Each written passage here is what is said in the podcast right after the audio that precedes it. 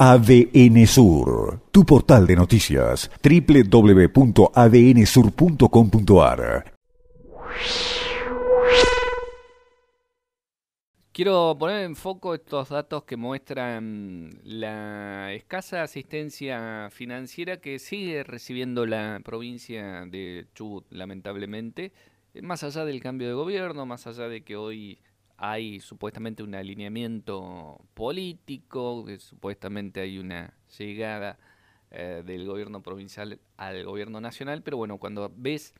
estos números que eh, reflejan cuánta ayuda se le dio a Chubut a través de los aportes del Tesoro eh, Nacional, que no llegan al 2% del total de lo que se distribuyó entre otras provincias, cuando ves que la provincia de Santa Cruz incluso tuvo casi el doble eh, de asistencias totales que lo que le ha tocado a Chubut. Lamentablemente volvemos a llegar a la misma conclusión eh, a la que llegábamos años atrás, cuando también los lineamientos políticos eran similares, cuando incluso la economía medianamente todavía funcionaba, cuando la actividad petrolera aportaba recursos al Estado Nacional a través de las retenciones a la exportación y que sin embargo después a la hora en que tienen que volver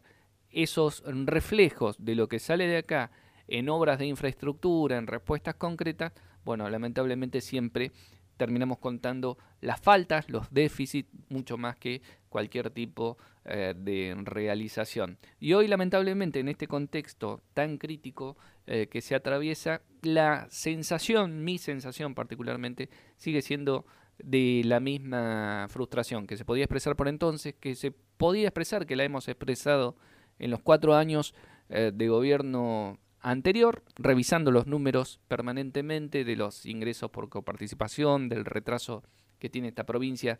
por el bajo índice que le toca, y aún con estas ayudas discrecionales, es decir, que no dependen del índice de coparticipación, sino que dependen de la mirada de un poder central hacia los problemas acuciantes que puede haber en una provincia, lamentablemente estos números lo que reflejan es que o no se toma eh, nota totalmente de la gravedad del problema que tiene esta provincia, con casi tres meses de salarios atrasados a sus eh, jubilados, a sus maestras, hacia sus enfermeras y médicos, y eh, que más allá de lo que se declama, lamentablemente seguimos entre los últimos lugares de la fila de espera. Claro, esto no implica eximir de la responsabilidad que le toca al gobierno provincial en general, ni al gobernador Arcioni en particular. Si estas ayudas no llegan, si estas líneas de asistencia financieras no son suficientes, no implica esto victimizar al gobierno provincial, sino eh, también tomar eh, nota de la ineficiencia a la hora de gestionar,